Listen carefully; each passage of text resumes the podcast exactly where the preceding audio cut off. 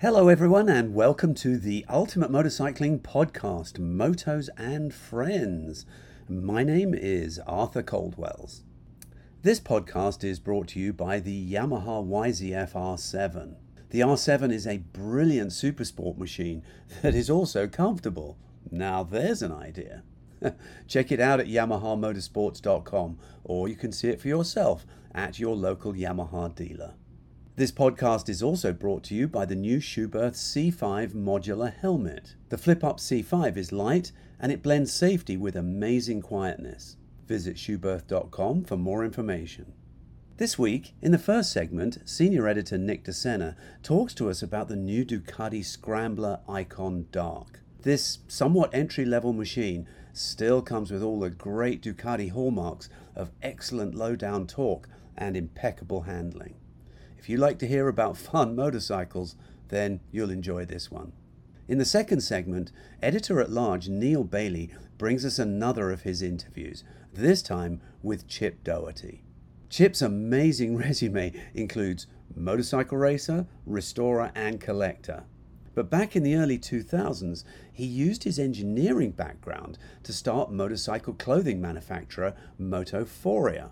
After making that successful, he sold the company in 2007, and his resume gained him entry to NASA, where for seven years he was responsible for launching the space shuttle.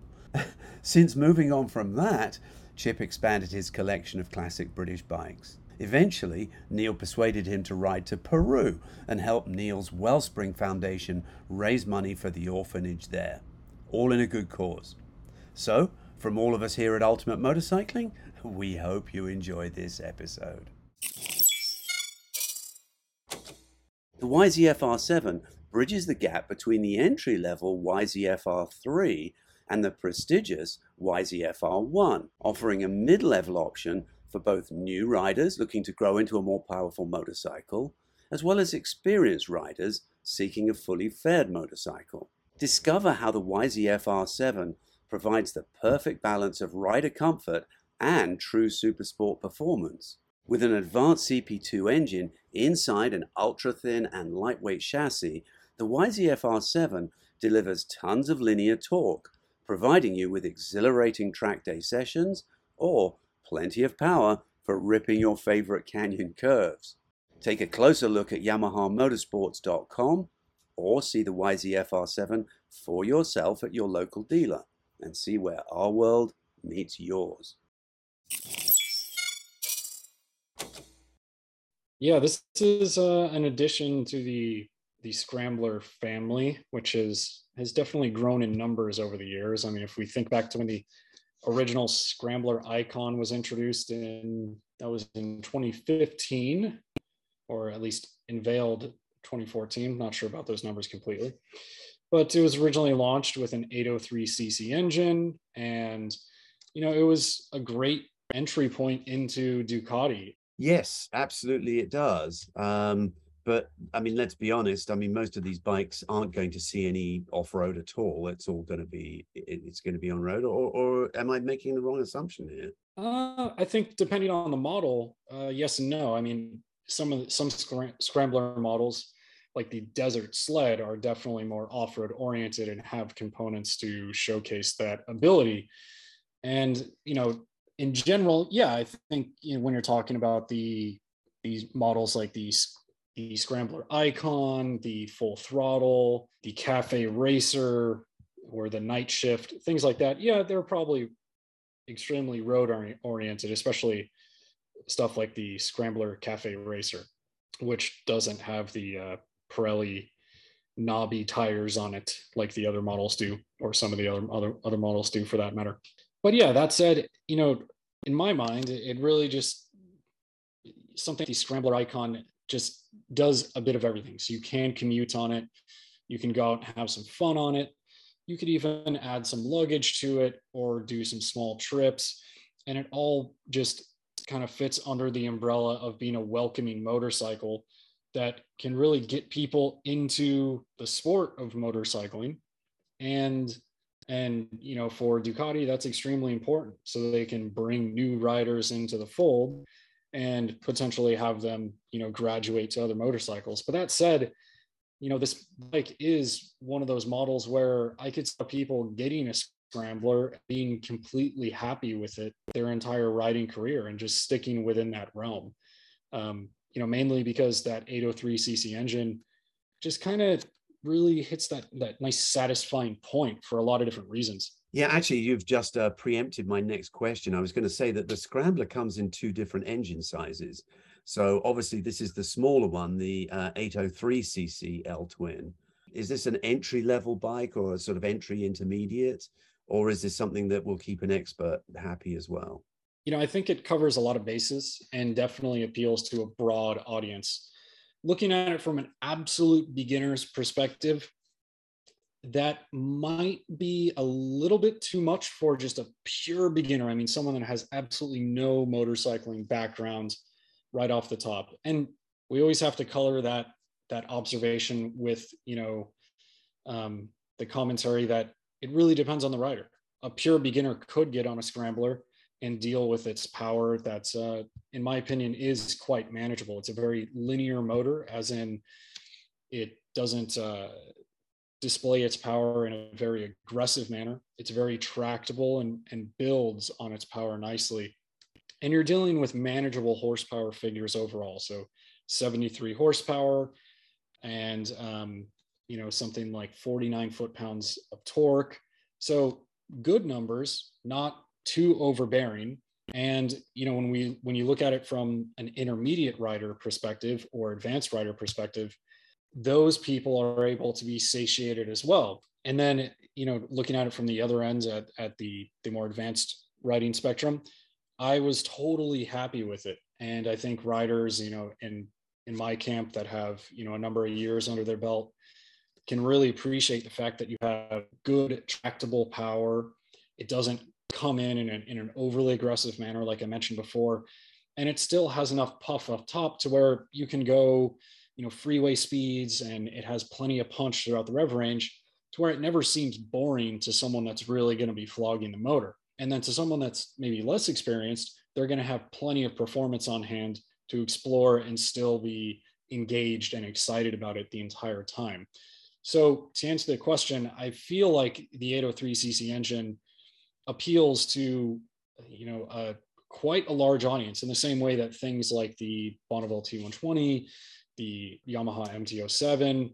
You know, motorcycles of that ilk are kind of all in that same realm where they don't necessarily have one audience and they can do a lot of things for a lot of people. And this is just another one of those examples.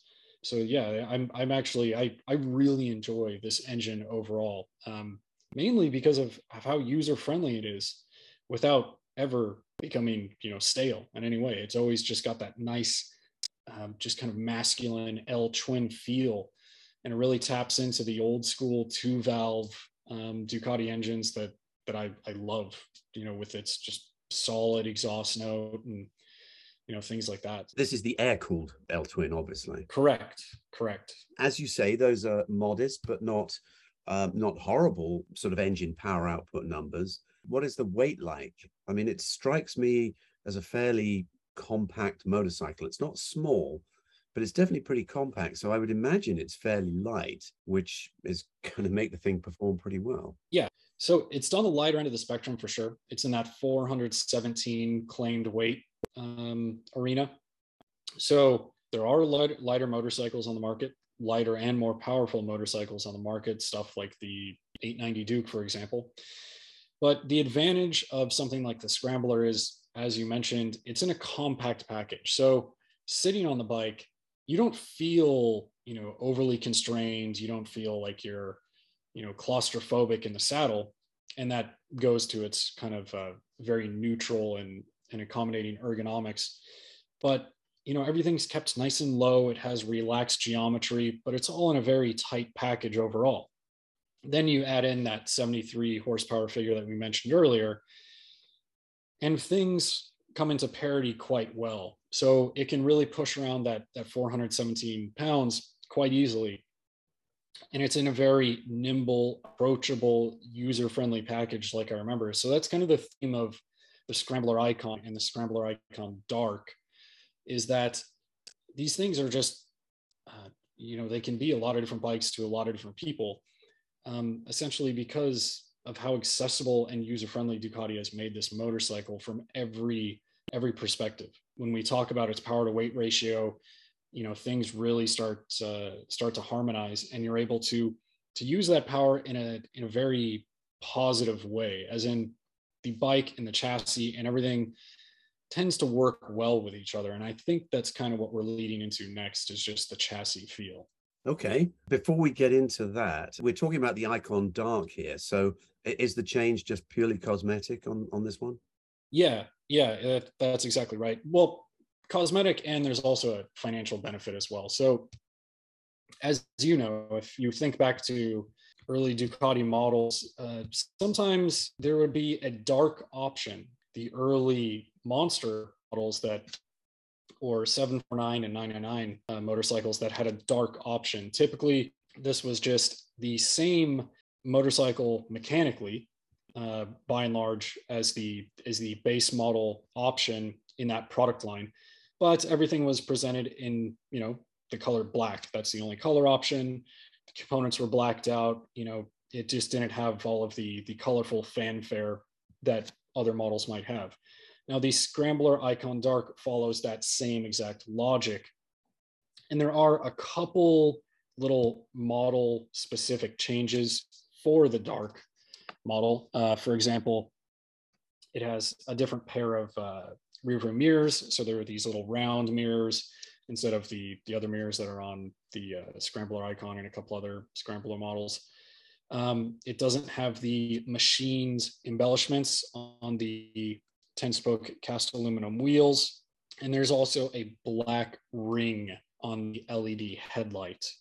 But by and large, what you see is what you get. All of these blacked out bits will definitely appeal to you. And it comes in, you know, just very, I would say, um, rich uh, in terms of texture and, and appearance. Uh, a matte finish on the on the fuel tank still has the the attractive little uh, silver bit that's attached to the fuel tank here.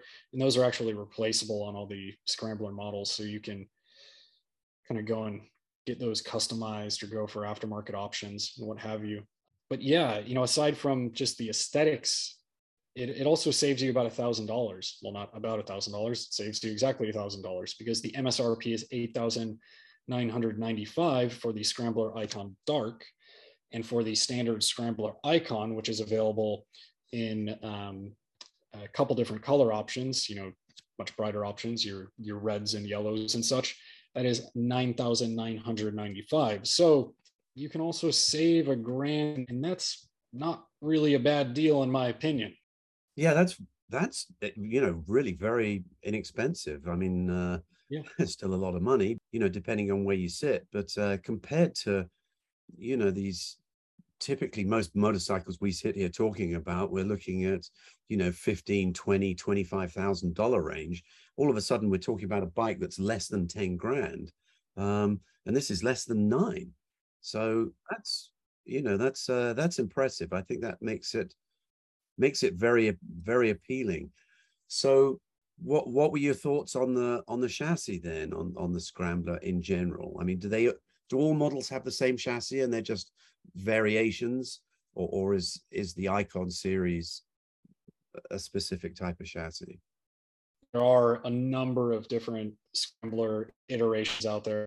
Uh, the the middleweights, uh, we're just going to focus in on those for now, and you know some of this commentary may apply to other models, but the middleweights really you know stick with the uh, steel trellis frame. Uh, you know that's true to the core of Ducati, um, kind of classic Ducati chassis design.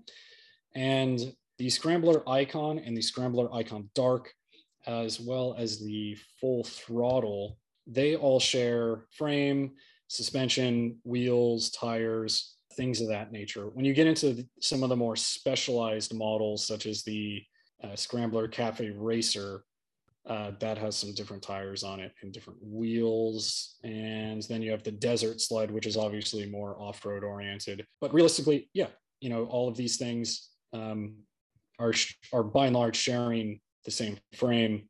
the uh, desert sled is the most modified of the bunch. But for everything that's road oriented, there are variations on the theme. And when we talk about the Scrambler Icon and the Scrambler Icon Dark and the full throttle, those are all sharing the same suspension uh, components and stuff like that. So you do have some on paper, I will say probably just more straightforward approach to suspension overall.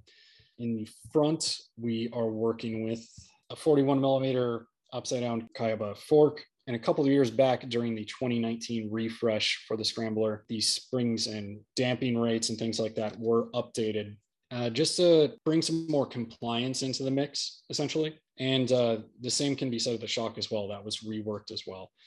Overall, you know, this is one of those things where, despite the lack of adjustability, because the fork is non adjustable and then the shock only features spring preload, you know, I'm in that 180, 190 pound range. And although it's definitely sprung and damped on the lighter end of the spectrum to just make the bike more compliant, make it pitch into turns and things like that uh, much easier for, let's say, less experienced riders. I still think that it does quite well because its its damping is done in such a way where it doesn't allow the chassis to get loose. It never really feels truly uncomfortable on the edge of the tire, even if you are pushing quite aggressively. So they've really done a good job with the you know steel trellis frame as well as the the suspension to kind of hit a middle ground that works for a lot of different people and a lot of different purposes. So when you're cruising along in town, you know, hitting potholes and things like that, dealing with rough roads, you don't get a lot of that translated into the uh, riding experience as negativity. You don't really feel it uh, to any any detrimental degree. And you know, if you do happen to start pushing, then you can still do that as well, and it's not going to snap up on you. And you know, thinking about other quote unquote entry level motorcycles, let's think about Ninja 400, CBR 300s. Sometimes the suspension in that class of motorcycle can be a little bit too flimsy, depending on who you are and where you are as a rider. But uh, no, this does quite well quite well overall, and that's that's something that's quite nice about this bike. It is probably ride by wire, but but does not come with a really sophisticated electronics package. I would imagine at that price point. Instead of ride by wire, they actually keep it quite old school, which does fit with a motorcycle. Um, it's still a cable actuated throttle, um, so there's no ride modes of any kind. Uh, there's also no traction control, which kind of speaks to the tractability of the engine as I mentioned before, it's really user friendly, especially on the road. You have tons of grip to play with, so it's never really going to get out from underneath you. And if you do go for a cheeky little scrambler rip on a paved road or something like that, the way it breaks traction and how you can control the slide is just so manageable that I'm not really sure TC would would be doing you any favors here. I mean, it'd be nice, but I don't think you really need it. So the one um, electronic edition that they got back in 2019 or for the, the 2019 refresh uh, was cornering ABS. And that I think is incredibly important, especially when we think about the Scrambler Icon and Icon Dark appealing to less experienced riders. Um, on the street, even when I was trying to sort of find the limits of cornering ABS, didn't ever really trigger prematurely for me. Not, never once. The only time I was actually aware that the ABS was there and kind of how I actually tested it was when I kind of ripped around on a little trail and then I could feel ABS intervening. That said, even off road, as long as your inputs are nice and smooth, you can stop 100%. But yeah, the cornering ABS is a is a pretty huge benefit in my opinion original middleweight scramblers weren't equipped with that. Now they are, and that's something that uh, I think anyone can appreciate from any skill level. Nice. What sort of braking does it have on it? Are these uh, presumably their lower level Brembos, maybe? Yeah, yeah. It's the same four piston Brembo caliper and a 330 millimeter disc uh, up front, and then we have another uh, 245 millimeter disc with a one piston uh, caliper in the rear. You know, pretty basic braking setup and you know single rotor in the front and the rear so you don't have dual discs uh, braking performance i would say overall is matched to the performance of the motorcycle quite nicely you know, feel is is it's good. You know, it's you have to remember that it is a 407 pound motorcycle, and you are dealing with one disc and one caliper up front. So they are doing quite a bit of heavy lifting. And you can stop in a hurry if you dig into them. So the power is absolutely there. And looking at it from a more experienced rider's perspective, I could see how someone might want an additional rotor and caliper. That's fine. The thing is, what we got actually works pretty well. So I, I don't really have any hard complaints about that. Um, you know, and they also this is one of those things where where Ducati has really kind of zeroed in on the audience. The the initial bite of the brake uh, in the front, especially, is quite soft and unintimidating.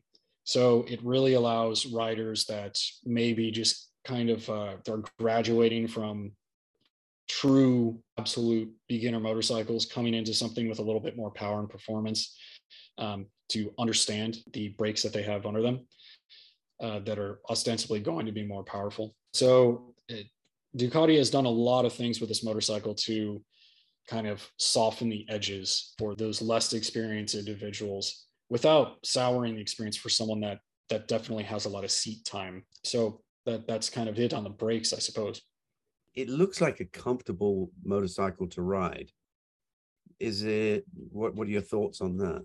Yeah, I, I think the ergonomics, and this is kind of why I mentioned things like the Bonneville earlier, is because their ergonomics are just that classic neutral riding position. You you sit in a nice flat bench seats. You have some uh, riser handlebars that come up and meet you and prop you up in a pretty much bolt upright position.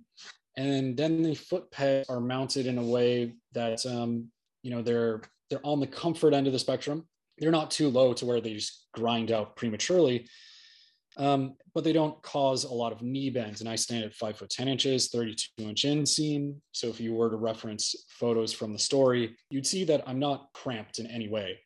Um, taller riders, because of that big flat bench seat, you can scoot to and fro. You have a lot of mobility there. Um, you know, it is a naked bike, so there is a lack of wind protection, but realize that it's an 803 cc engine you're not going to be going 110 miles an hour. You know, you're going to be in that speed delta of probably 55 to 75 a lot of the time. Definitely has more power to go above that.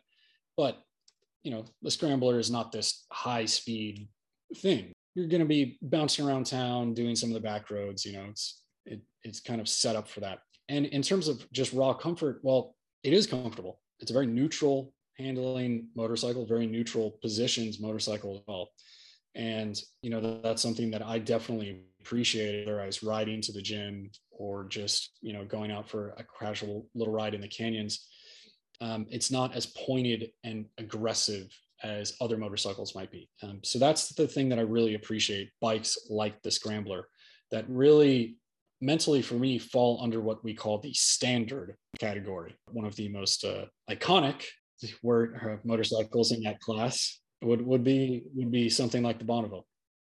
And that's what really this neutral riding position hits on.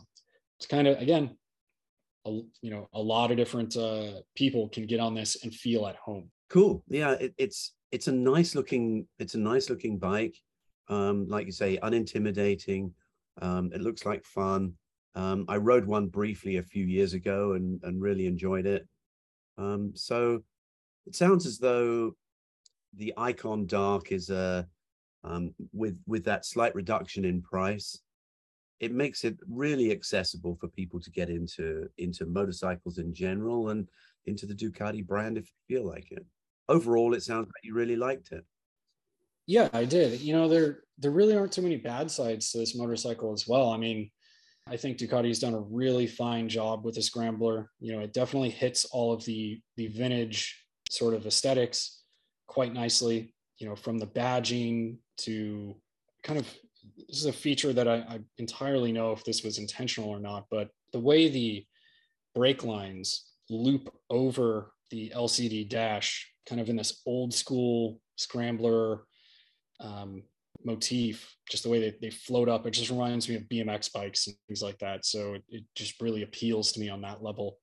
and then you know you have the led headlight that's definitely beneficial for for riders that are going to be you know commuting home at night from work or school or whatever you know the, the only thing that i really did notice that that could be improved was um, some ground clearance on the right side if you do start you know ripping on the scrambler pretty aggressively you can you can touch down that exhaust shield and uh you know that can be kind of a badge of honor. But um you know it, it's it does speak to its handling capabilities as in you know you're you kind of get caught up in the moment and you're like oh man this this thing can actually go pretty good. And you start having some some serious fun and they're like oh okay well on the exhaust. So but um you know that that's kind of one of the only the only true blemishes i see you know the the price point of it is is quite attractive. And as it stands of publication,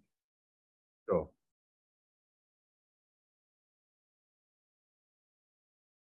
of the article, and it is the cheapest and most affordable uh, Ducati model in their scrambler lineup, as well as the overall Ducati family. So if you want to get into the brand, the most affordable way to do it next to getting something used, you know, which can come with its own uh, um, issues. Um, but you know, overall, I think they've done a really fine job. You know, it does have the sort of vintage themed, we'll say, LCD dash. I think that is getting just a little bit long in the tooth when you kind of think about some of the full color TFT displays that um, are on the market for motorcycles in this price point.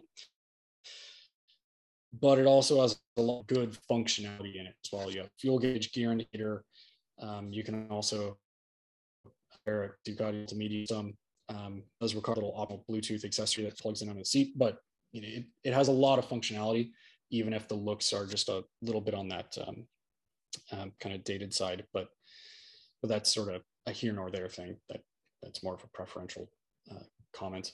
So the last thing, I guess, is uh, is the tires. What kind of what are the tires like on this? Yeah, so you know the the tires are the Pirelli MT60 RS tires. You know, they've been around for a, a long time. They come on a, you know, uh, as OEM fitment on a handful of different models, not just to the Ducati Scrambler family. Uh, but they fit that classic kind of uh, Scrambler vibe. They're blocky and, um, you know, they, they just have that sort of off-road appearance to them using them on the street, you might think hmm, that could compromise some grip and handling capabilities uh, for the street. I I wouldn't make that claim at all. In fact, I think they do quite well, you know, despite their design and appearance. And then, you know, when you kind of take it off road, that's where those tires also work decently. Um, so you, they they hook up, especially in the rear, quite nicely. They break traction predictably, and you can kind of control slides and it becomes really fun um, when you're riding the scrambler on a little dirt trail or something like that you know with the tires that you have underneath you because they do provide a decent amount of grip off the pavement. And you're dealing with relaxed geometry we'll say and that gives the the bike quite a bit of stability. So you know overall this is actually a tire that uh, i enjoy quite a bit awesome okay well thank you for your thoughts on the uh, Scrambler Icon Dark. Appreciate it. Sounds like a good little bike. Oh yeah, I mean, if you need a, a standard bike, you know, you want you kind of want to get your feet wet and figure out where you want to go in the world of motorcycling. This is one of those bikes that you can use as a perfect platform to sort of customize and start pushing in different directions. And that's one of the really strong things about the scrambler icon and the dark ostensibly that we've seen with uh, the model over the years just how how many different directions it can be taken. You know it's been used in flat track hooligan racing. Uh, we have personal friends that have raced this um, in AHRMA road racing so on the racetrack. We've seen people take these things on interstate tours. It it just really speaks to its capability and uh, versatility as a motorcycle. And that's something that I think a lot of people can appreciate. And again, with the Scrambler Icon Dark, you're sitting a grand as well. So, you know, I, I think that's a good idea. It's all good. All right. Well, thanks a lot. I really appreciate your your time and insight. Okay. 2022 is the 100th anniversary of Schuberth helmets, head protection technology made in Germany. The DOT version of the new C5 launches this June, and it offers a revised fit with customizable inner pads for comfort, increased ventilation with a new chin air intake and rear exhaust spoiler, and increased safety with new EPS material and anti roll off system. It also has a locking mechanism to hold the chin bar open, and it's pre wired for the new SC2 communication system offering mesh by Sena. Learn more about the all new features at Schuberth.com. The new Schuberth C5 Endless Evolution. There's a place where the track meets the street, where the next generation of rider meets a new generation of supersport machine. It's called Our World, and the Yamaha YZF R7 is your gateway. The YZF R7 bridges the gap between the entry level YZF R3 and the prestigious YZF R1, offering a mid level option for both new riders looking to grow into a more powerful motorcycle, as well as experienced riders seeking a fully faired motorcycle. Discover how the YZF R7 provides the perfect balance of rider comfort and true supersport performance.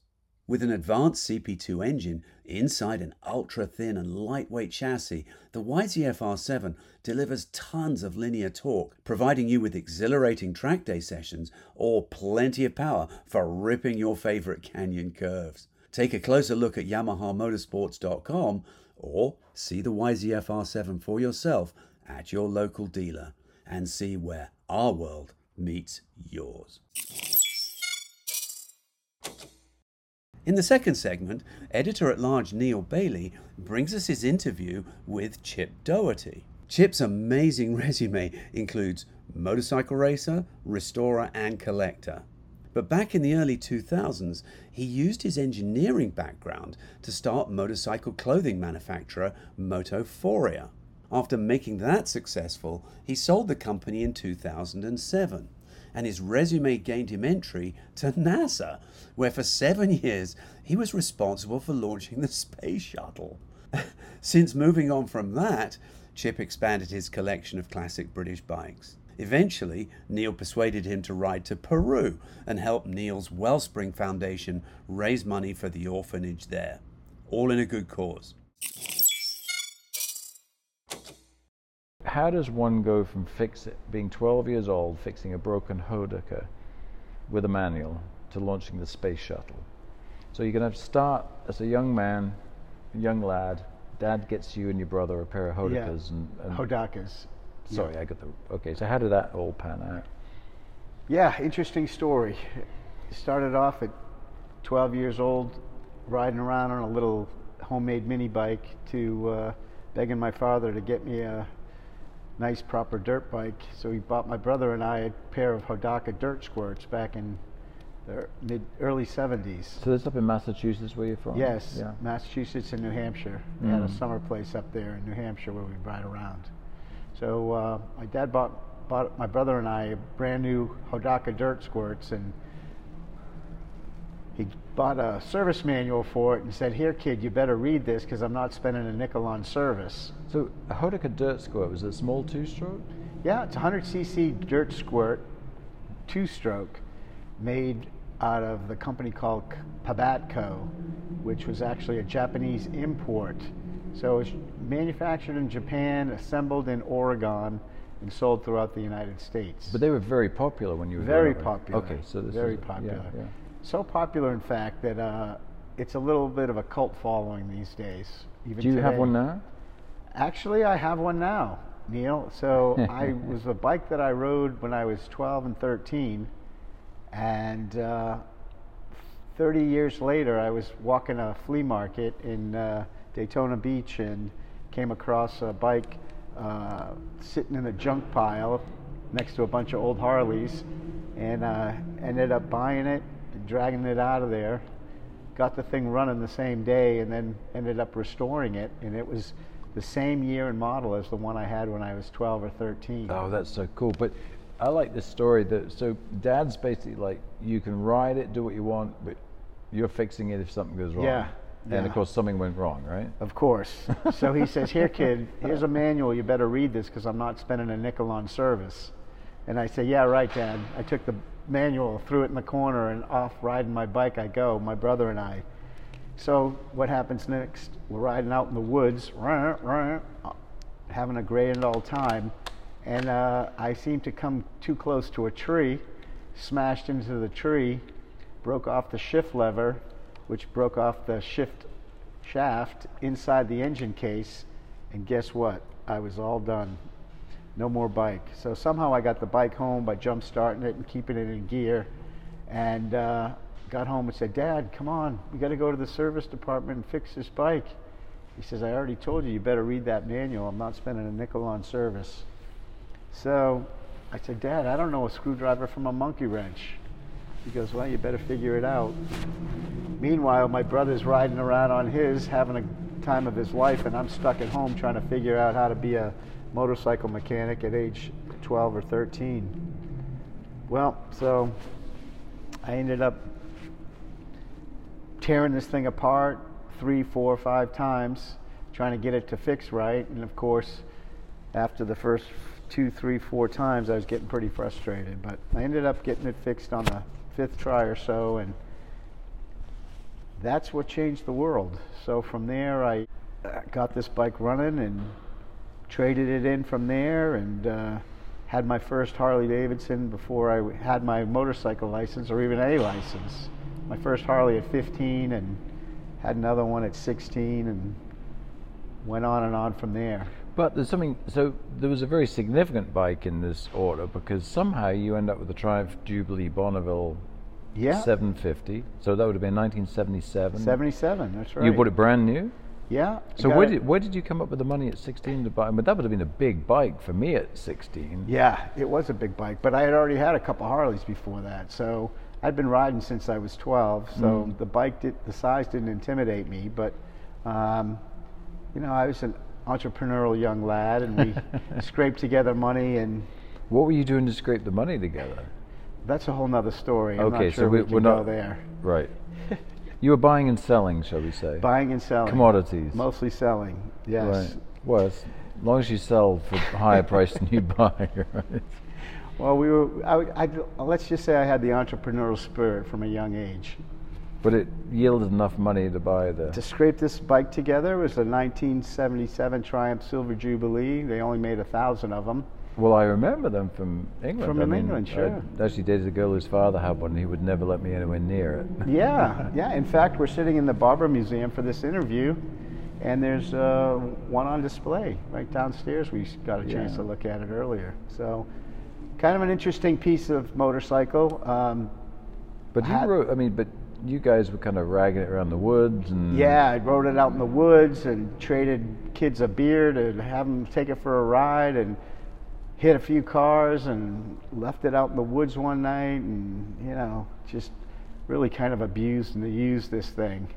But that was in my, my you know late teens early 20s and then when i got to be in my late 20s i kind of cleaned up my act a little bit and looked at this motorcycle back from the 70s and said you know this thing's kind of really nice. I would really like to restore it. Of course I had worked on motorcycles, but I'd never done a full restoration, so I jumped right in there and uh, tore the bike apart. And I elicited the help of a, a very well-known um motorcycle mechanic and restorer in Massachusetts, and uh, brought the bike to him, and he uh, got it got it restored and did the paint work while I did a lot of the uh, engine prep and rebuild.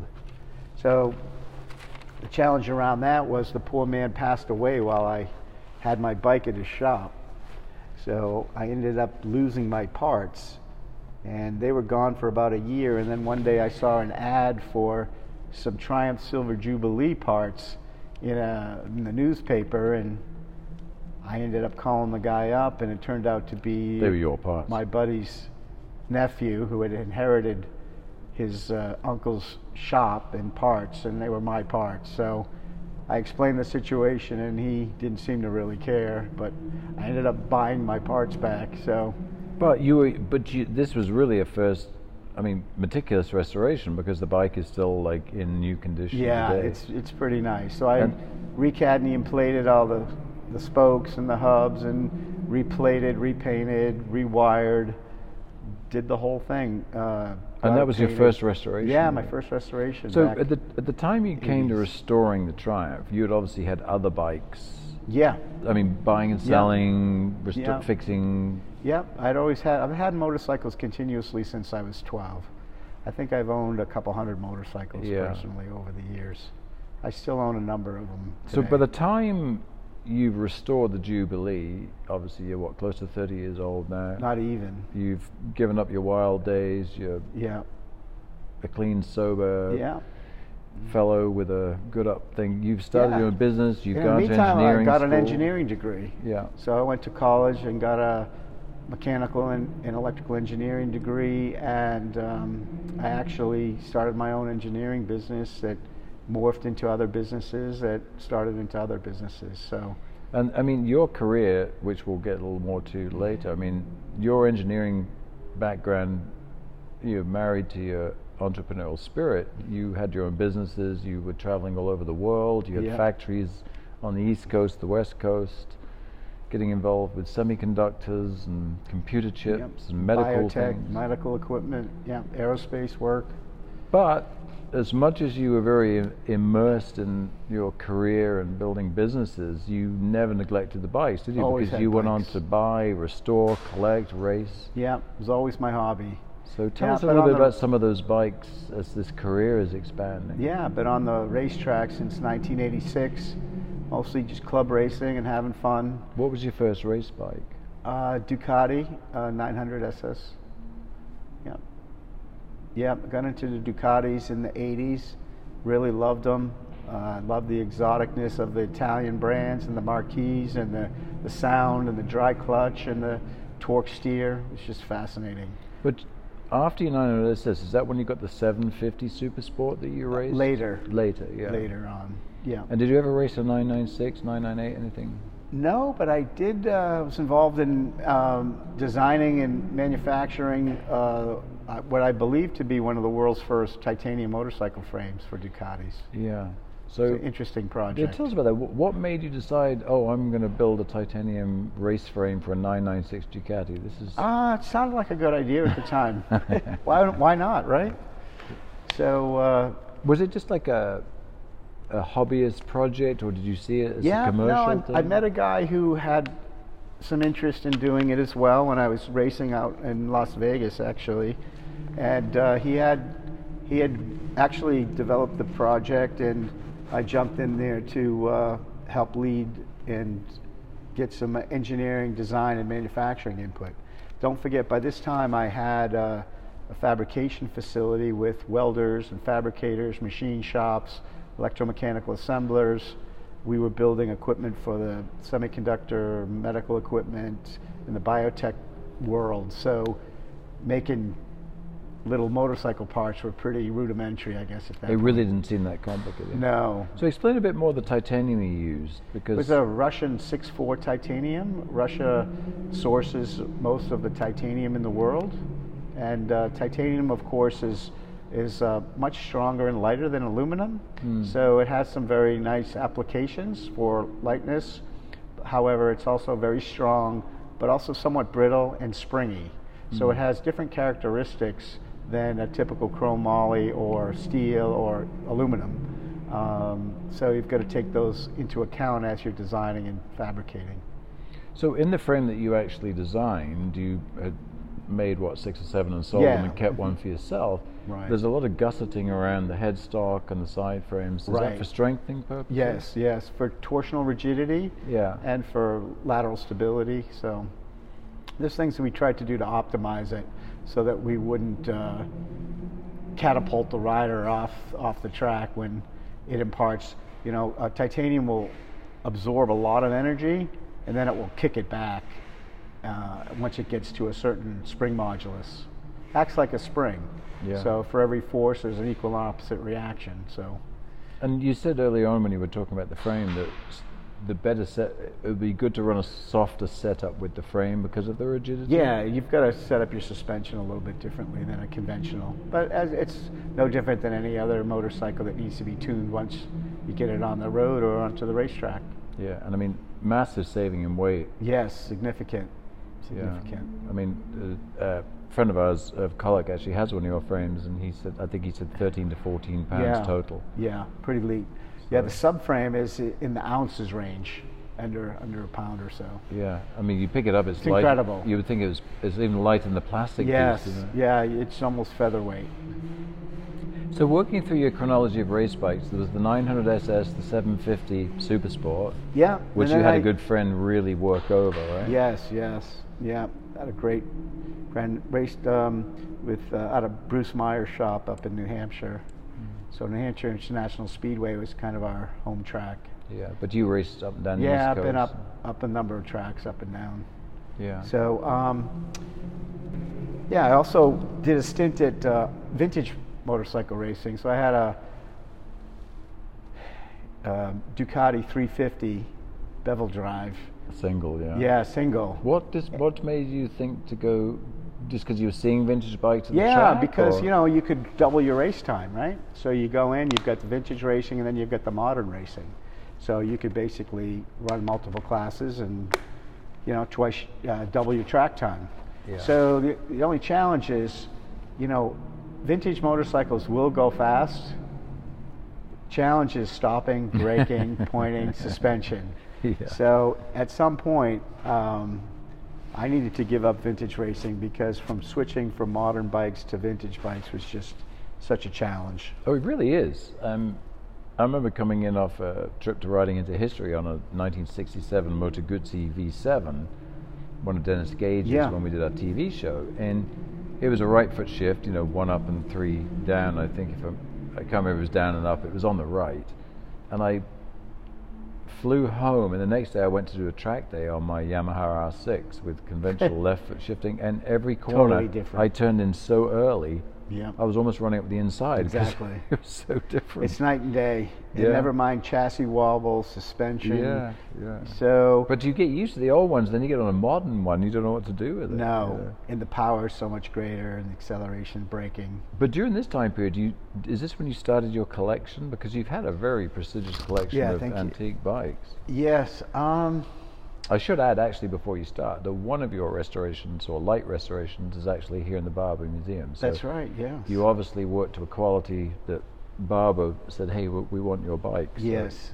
Yeah, one of my things is I'm a little bit of a perfectionist and I enjoy quality. Mm. And um, when I do restorations, I'll either do a hundred, you know, as close to a hundred point restoration as I can, Mm. or I'll do something completely custom and just have fun. Cafe racer, chopper, bobber, Bobbers, yeah. and I've done a number of those over the years, just for myself. So you've been fairly agnostic. I mean, you'll you'll do Harleys, BSA's, Yeah. Triumphs, Vincent. Yeah, I've had the the blessings to be able to have owned Triumphs, BSA's, Ducatis, Nortons, BMWs, Vincent's, Honda, Suzuki's, Yamahas, Motor Guzzis, Harley Davidsons. Yeah, so you've been all across the Um, board with yeah, I've stayed away from some of the exotic bikes from the 20s, 30s, 40s because you can only, you know, you can only be an expert in so many. But one of one kind of your, one of your top restorations, I think, was your three TA.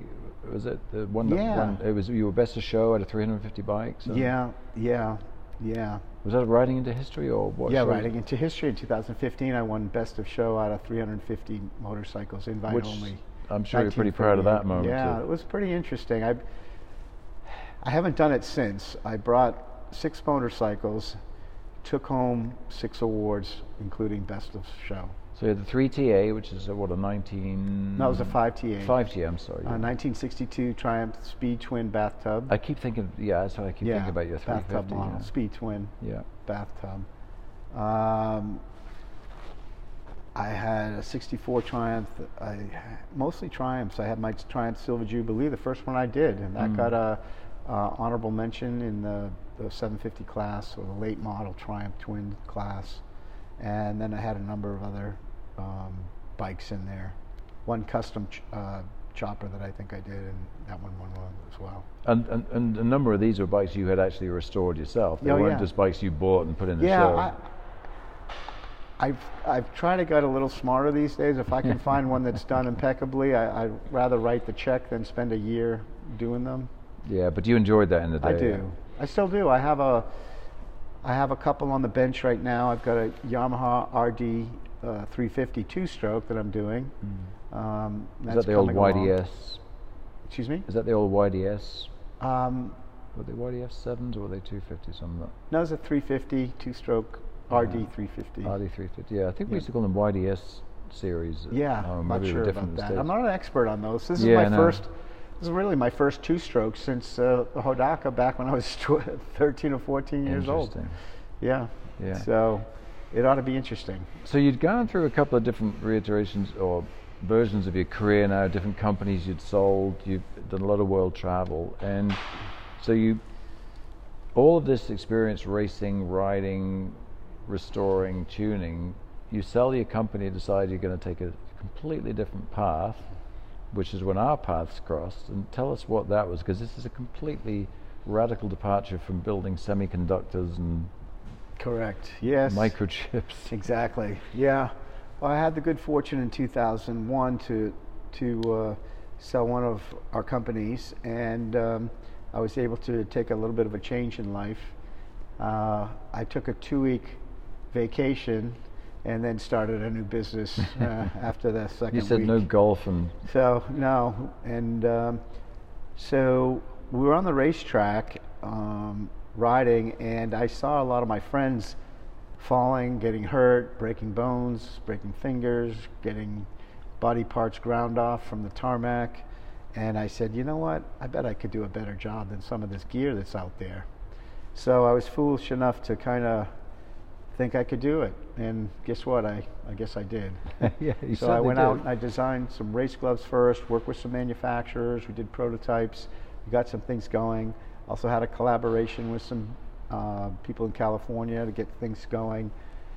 And I started in my garage and um, grew it into, you know, a fairly significant enterprise. Um, we had tens of thousands of retail customers and Mhm. uh, several hundred dealers across the country, and that's when I met you, Neil, as a did a great job as our public relations manager and uh, advertising. Well, I mean, I wore your stuff all over the world. Yeah, you did. I you got us to Scotland, and We uh, did your vintage gear for our first TV show with Triple on Two Wheels in Scotland. excellent. I wore your two-piece race suit at a Thruxton test in England on a freezing cold day.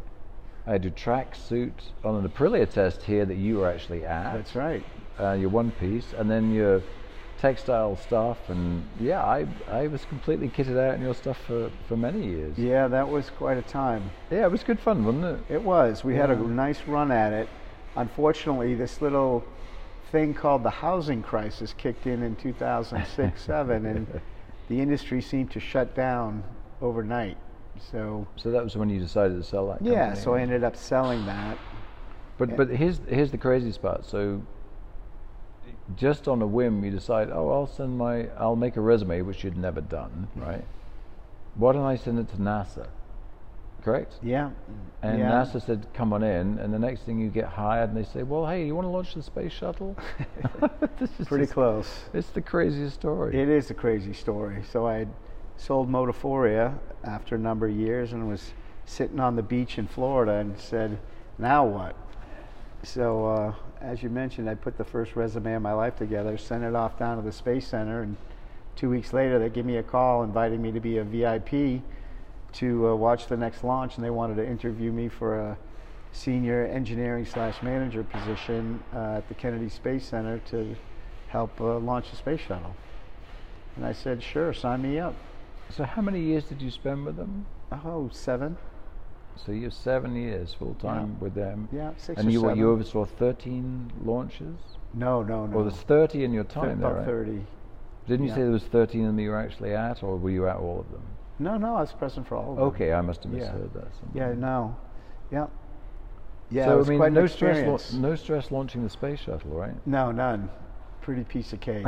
yeah. Pretty interesting. I got hired there to find out that I was in the top single digit percent of the 15,000 person workforce and could kind of go anywhere, do anything, ask any foolish question, and participate in any uh, technical discussion or problem resolution that I wanted to get involved with. But there was a purpose from NASA for wanting you because you hadn't come up through their systems and they needed someone to look at it from a broader perspective. Yeah, that was that was where my unique skill set apparently resonated with some of the senior directors there. So um, I had had the unique opportunity of to have been an entrepreneur basically my whole professional career Mm, mm. with a pretty strong engineering background and a diversity of uh, technical subjects. And that's what they were looking for. After the second space shuttle was, launch, was lost in 2004, the, la- the second accident, they halted space travel uh, throughout the United States and they wanted to hire some uh, individuals that had some good experience and competencies that weren't necessarily raised in the space environment, space center environment. And that I fit that bill. So had a great time. Uh, they did hire me, and I'm glad they didn't ask me if I would have done it for free because I probably would have. yeah. I mean, what a dream job. Unbelievable. You talk about big boy toys. So you know, motorcycles are my passion. Two wheels, two mo- you know motor, and then to be able to get involved in launching the most complex, most powerful machine that's ever been developed by man is just uh, an amazing opportunity. Well, like you said, you, you could watch it take off from your office window Yeah. and you could watch it land from your office Right. window. It would take off from outside, fly 14 million miles. Two weeks later, boom, it lands right at the Kennedy Space Center, right outside my office. We wheel it in, we overhaul it, refurbish it. Well, like an oil change, tire pressures. Yeah, do a quick oil change, kick the tires, and get it set back up. yeah.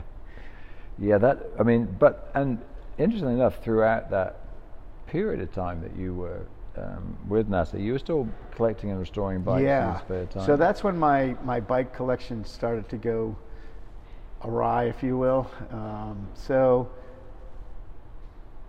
I just enjoyed motorcycles and I started, you know, really collecting them and restoring them. And I, I really got into the British marquees, the Triumphs, BSAs, Vincents, Nortons. And that's really where I just loved the aesthetics, the, the performance of just that old school uh, look, feel, design, that Edward Turner era Mm, of mm. design. It's just uh, amazing. So when you, um, you know, obviously when your career uh, ended with um, the Space Center there, you stayed down in Florida. You split your time between New Hampshire and Florida. So that was kind of when you got more heavily into the restoration and collection period of your motorcycle. Yes, yeah, yeah. Because After- obviously you have real estate businesses and different things, but you that was when your collection grew. That was when you did. You spent a lot of time restoring motorcycles during these following years. Yes, yeah. Um, I had gotten a numbers of triumphs, and I started getting into the Vincent scene, which is another whole scene. So each scene has its scene, right? Each marquee Mm. has its own little group, its own little following, its own style, and so forth. And uh, I found that the British stuff I was just drawn to. I started getting into the British cars a little bit too for some reason, had a Jaguar and some other things. So it was interesting um, how that happened. And of course, I'm not English, but I just kind of drew it. You sort of draw And You're from England yourself. Yeah. So you knew where some of these motorcycles were being built and grew up around them and so forth. So to have that parallel with you is uh, pretty interesting. It's kind of fun. So, what was your favorite Vincent? Because I, I did have an opportunity to ride one once. I got to say I was blown backwards. Well, I had a, a I had a Vincent uh, Rapide that I remember one time. Uh, there were a bunch of Harley guys going by me, and they were all tricked out and making a lot of noise and trying to go fast. And uh, I whipped up my Vincent, and I looked down. I was doing about 105 miles an hour on this Vincent, and then it started wobbling after I got into uh, some high-speed corners and. I just thought to myself, I'm wobbling this bike around at 105 miles an hour. Why am I doing this on this priceless, you know, somewhat irreplaceable motorcycle. When I have Ducati sitting in the driveway, then I'll do that in the flick of a wrist. So I kind of backed off. It was fun, and then I said, you know what? Maybe this thing is it's better left at 55 or 60 instead of 100. Because you have modern bikes. You have an ST2, Yeah. Ducati. You've got, a, Yeah. you've got the new Goldwing that you Yeah. tour on. So, I mean, you're constantly on two wheels. Right. Yes. And I, I'll tell you what. One of the most interesting things I've owned motorcycles from the 1930s to current day today, and I really enjoy all of them. And I've got a you know brand new Honda Goldwing with a dual clutch transmission, automatic transmission that I never would thought I would be riding. That's first of all, you know, I was never going to ride an old man's bike. I will tell you what, this new Honda Goldwing is no old man's bike. It's a No, super said. performance, Yeah. super remarkable feat of engineering, design, handling. It's just a remarkable motorcycle. But then I'll jump on a 1950 Norton and or something and run around and just as fun. So, um, a couple of years ago, some clown calls you and dragged you off for an adventure ride. You want to tell us a little bit about that? then? Oh.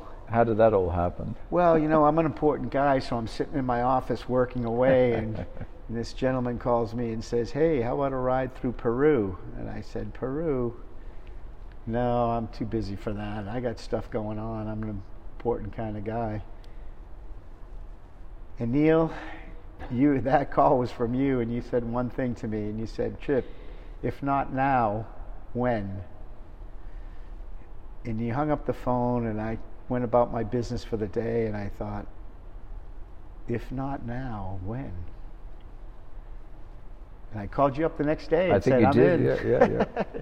and we rode off to, through Peru for exciting adventure. You on a BMW F800 and me on a GS 1200. And Did I have the 800 or the 12? I think I had a. no, you had 800 the or 12? 800, the F800, the new one. Oh, I had the eight- I had the oh, the 850. 850. I'm sorry, yeah. peace. The brand new 850 when they Well, I got to tell you, it's funny because we also went with a gentleman called Ken Lucis, Yeah, Ken, is sure. fantastic. Ken's done a bit of racing, and you've done a bit of racing. And very often when I go to Peru, I do love it, but you you tend to be babysitting most of the time because you're leading, and, and people haven't been there, and you have a lot of disparity between the, the riding abilities. And um, we only had a fairly small group, and, and a number of them cancelled right at the very end. So it just ended up you, myself, and actually it was a it was a trip for my foundation, and it was a little bit of a fundraiser, and so it just ended up with the three of us. And I got to say, I think it was the best trip I ever had around Peru because we just got to ride like. like banshees. I mean, there's no law, there's Yeah. no rules. And you know, if you've never seen ride. Peru or never heard of it, yeah, it's like a racetrack from heaven put on the earth. I mean, some of those roads are just. You can't even imagine them. You can't even. Uh, you couldn't dream them up if you wanted to. Uh, the switchbacks, the elevation changes, the long sweepers, the short S's, the chicane, just mind-boggling. I just so much fun. And of like, course, then we did what? Two days in the dirt, right? Two days in the dirt. And then do you remember just like pulling over and we there's some llama farmer. Yeah. And the next thing we're like picking up Wrestling baby llamas on the wrestling side llamas of the and alpacas. at 16,000 feet. and then sometimes we would just pull across in a field in the mountains and eat a sandwich or something and or pull into a village and hanging out with the kids.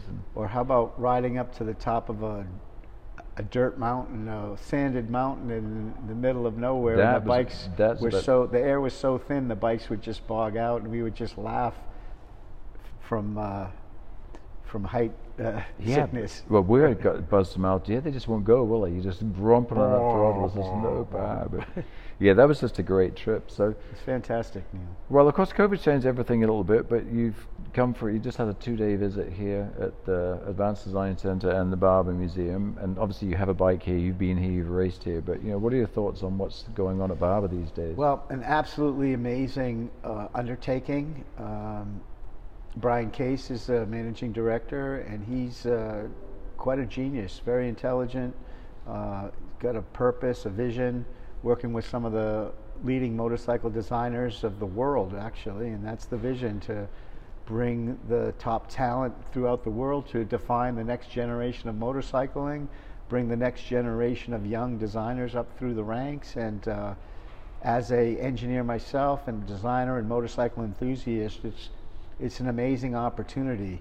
I mean, to get to the center, you need to walk by a thousand motorcycles to get to the Advanced Design Center. It's so been an absolute beast getting you, can- anywhere. You know, if your brain isn't mush after walking by a thousand motorcycles, and then you walk in to see, you know, the next futuristic motorcycle being designed and printed uh, from a, a 3D printer, uh, it's mind-boggling, and it just gets my juices flowing, and I'm uh, hoping we can continue to um, have some collaborative efforts as this thing develops in some fashion.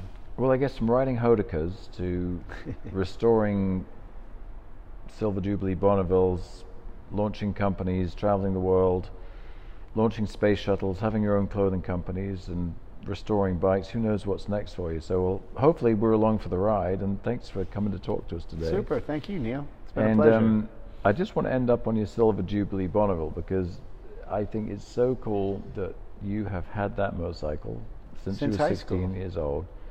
And if I ever get my shit together to get my Laverda put back together and take to England, you are absolutely bringing that thing to You England to come going. ride around and tell stories. so tell that story, Neil. What, what's Well, you know what? Arthur Coldwells, who owns Ultimate Motorcycling, has actually, we have the whole Laverda story on one of the earlier podcasts. So, yeah? I won't so, bore the Neil, listeners you've, with that You've again. had this Laverda since you were in high school, right? yep, yep, And I've had my Triumph since you, I was in high school.